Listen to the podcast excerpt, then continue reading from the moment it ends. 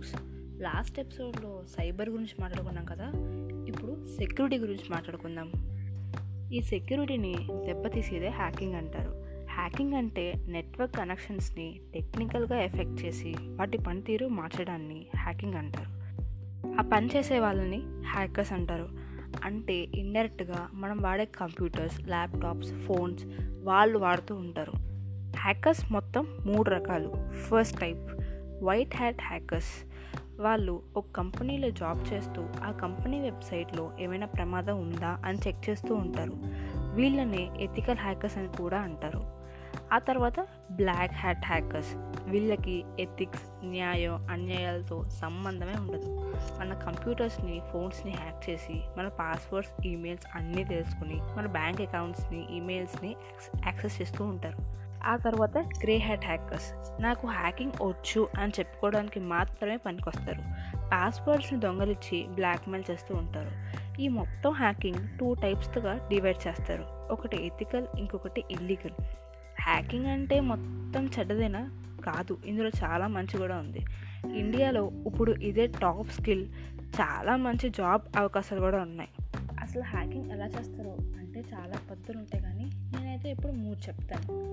ఫస్ట్ది ఒక్కొక్క బ్యాంక్కి ఒక్కొక్క యాప్ ఉంటుంది. అంటే ఎస్బీఐకి యూనో యాప్ లాగా.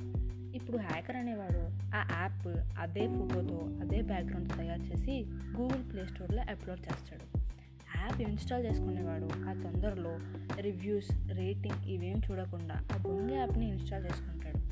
దాని డీటెయిల్స్ అన్నీ టైప్ చేస్తాడు. ఆ తర్వాత ఇన్వాలిడ్ డేటా అని చూపిస్తుంది. ఏదో సర్వర్ ప్రాబ్లమ్ని లైట్ తీసుకుంటాడు. ఈ లోపల ఆ ఇన్ఫర్మేషన్ మొత్తం హ్యాకర్ చూసి వాడాట వాళ్ళు మొదలు పెడతాడు. ఆ తర్వాత ఫిషింగ్ అంటే ఈమెయిల్స్ ద్వారా. మీకు వచ్చే ఈమెయిల్స్ని సేమ్ అదే ఫార్మాట్లో పంపించి మీ అకౌంట్ డీటెయిల్స్ అడుగుతాడు. లాస్ట్ టైప్ కీ లాగర్స్ అంటే మన ల్యాప్టాప్కి ఒక సాఫ్ట్వేర్ ఉంటుంది. ఇలాంటి ఒక సాఫ్ట్వేర్ని డూప్లికేట్ చేస్తాడు. మన డీటెయిల్స్ని ఎంటర్ చేయగానే ఆ సాఫ్ట్వేర్ హ్యాండిల్ చేసేవాడు ఆ డీటెయిల్స్ని దొంగలిస్తాడు. దీని నుంచి మనల్ని మనం ఎలా కాపాడుకో మనం ఇన్స్టాల్ చేసే యాప్ని బాగా స్టడీ చేయాలి ఆ తర్వాతే ఇన్స్టాల్ చేసుకో. ఈమెయిల్స్లో ఏదైనా అనుమానంగా ఉన్నా ఆ ఈమెయిల్స్ని ఆన్సర్ చేయకుండా దాన్ని డిలీట్ చేసేయండి. ఆ తర్వాత మీ ల్యాప్టాప్లో మీ ఫోన్లో ఒక యాంటీవైరస్ సిస్టమ్ని ఇన్స్టాల్ చేసుకోండి. రోజుకి సుమారు ముప్పై వేల వెబ్సైట్లు హ్యాక్ అవుతాయి. ఒక్క సెకండ్కి డెబ్బై ఐదు రికార్డులు హ్యాక్ అవుతాయి. ఇవే కాకుండా ముఖ్యంగా హ్యాకర్స్ పెద్ద పెద్ద సెలబ్రిటీస్ అకౌంట్ని హ్యాక్ చేస్తారు. ట్విట్టర్లో. ట్విట్టర్ అనేది ఫేస్బుక్ లాంటిదే. ఒక విషయంపై వాళ్ళ అభిప్రాయాలు తెలియజేయడానికి ట్విట్టర్ని వాడతారు. సౌత్ ఇండియాలో అయితే పూజా హట్కే త్రిష పవన్ కళ్యాణ్ హన్సిక. అదే బాలీవుడ్లో అమితాబ్ బచ్చన్ షాహిద్ కపూర్ హితిక్ రోషన్ వీళ్ళ అకౌంట్లు ఒకప్పుడు హ్యాక్ అయినవి. ఇవన్నీ వింటుంటే వీళ్ళకి అసలు పని పట్ట ఏం లేదా అనిపిస్తుంది కదా? అవును వీళ్ళకి ఇదే పని.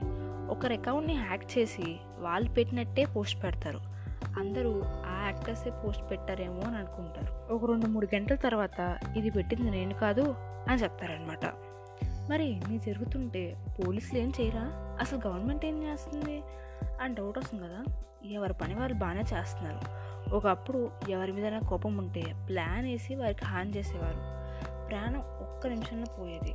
ఇప్పుడు వాళ్ళు ఎవరితో మాట్లాడుతున్నారు ఎవరితో చాట్ చేస్తున్నారు ఆ డేటా అంతా కరెక్ట్ చేసి బ్లాక్మెయిల్ చేస్తున్నారు. ఒక మనిషిని మెంటల్గా దెబ్బతీస్తున్నారు. ఈ విషయం తన ఫ్యామిలీకి సొసైటీకి తెలిస్తే ఏమవుతుందో అని డిప్రెషన్లోకి వెళ్ళి సూసైడ్ చేసుకుంటున్న వాళ్ళు చాలామంది ఉన్నారు. మనిషిని నమ్మండి కానీ మనిషి వాళ్ళ టెక్నాలజీ నమ్మొద్దు. మీరు రోజు చాట్ చేసేది ఒకళ్ళు చూస్తున్నారు చదువుతున్నారు. మీరు ఫోన్లో మాట్లాడుతున్నప్పుడు ఒకళ్ళు వింటున్నారు. అనవసరంగా మీ బ్యాంక్ డీటెయిల్స్ ఎవరికి ఇవ్వద్దు. ఫేస్బుక్ పాస్వర్డ్స్ చెప్పొద్దు. నెలకి ఒకసారి లేదంటే ఆరు నెలలకి ఒకసారి ల్యాప్టాప్ ఫోన్ పాస్వర్డ్స్ మార్చండి.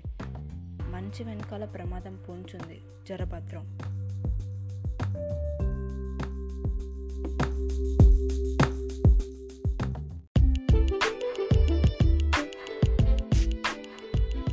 is Seema and it's your dear friend.